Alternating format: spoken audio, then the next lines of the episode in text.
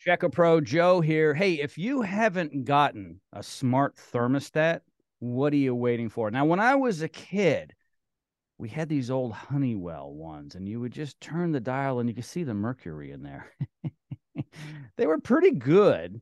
Some people still may have that, but most of us have some type of electronic uh, system uh, in our thermostat to control our temperature, the climate in our home in terms of heating and air conditioning. But these smart ones are like really smart. It's like AI technology. I've asked Rodney Jessen to join me from out today here on the program to talk about why you should consider getting a smart thermostat. Rodney, how you doing?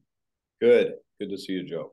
Yeah. So tell us all about the smart thermostats and how they can actually predict maybe what you need. They have changed since they came out, uh, these smart thermostats, tremendously.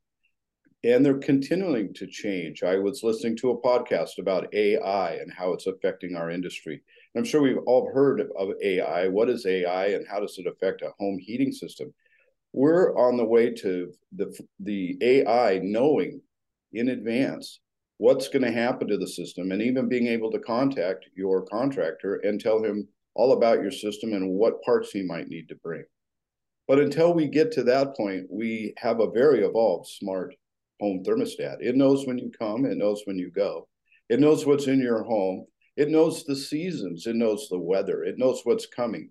It knows not to let your house get too cold because it might cost too much to get it warm again, or not to get, let your house get too hot because it might cost a lot of money to get it cool again. With the price of energy in all markets and all types of fuels going up, these uh, systems pay for themselves.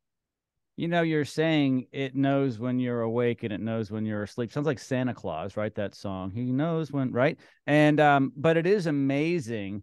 It's it's a little creepy for some. I think younger generations for sure are kind of used to that. There's there's just no privacy anymore, and there's there's no assumption that that we're not going to have our information out there. It's not as if uh, this information is going to go out everywhere.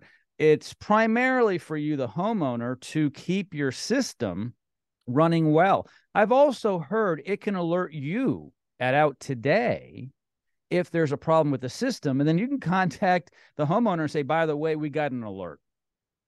Yeah, what a blessing for people that have a second home or maybe it's an investment property. It can alert me, it can alert them.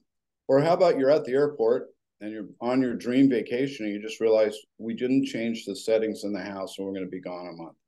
You can pull out your phone. You can say, put in away settings. So you're not paying just the minimum amount to keep your home safe, uh, but you're not paying for the full comfort since nobody's there to be require comfort.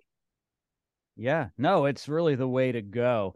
Contact Rodney and his team at OutToday Home Services. All of his contact information is listed in the description of this podcast. And if you want, just go online and start doing some research. But you want to get a hold of Rodney to have him install it for you.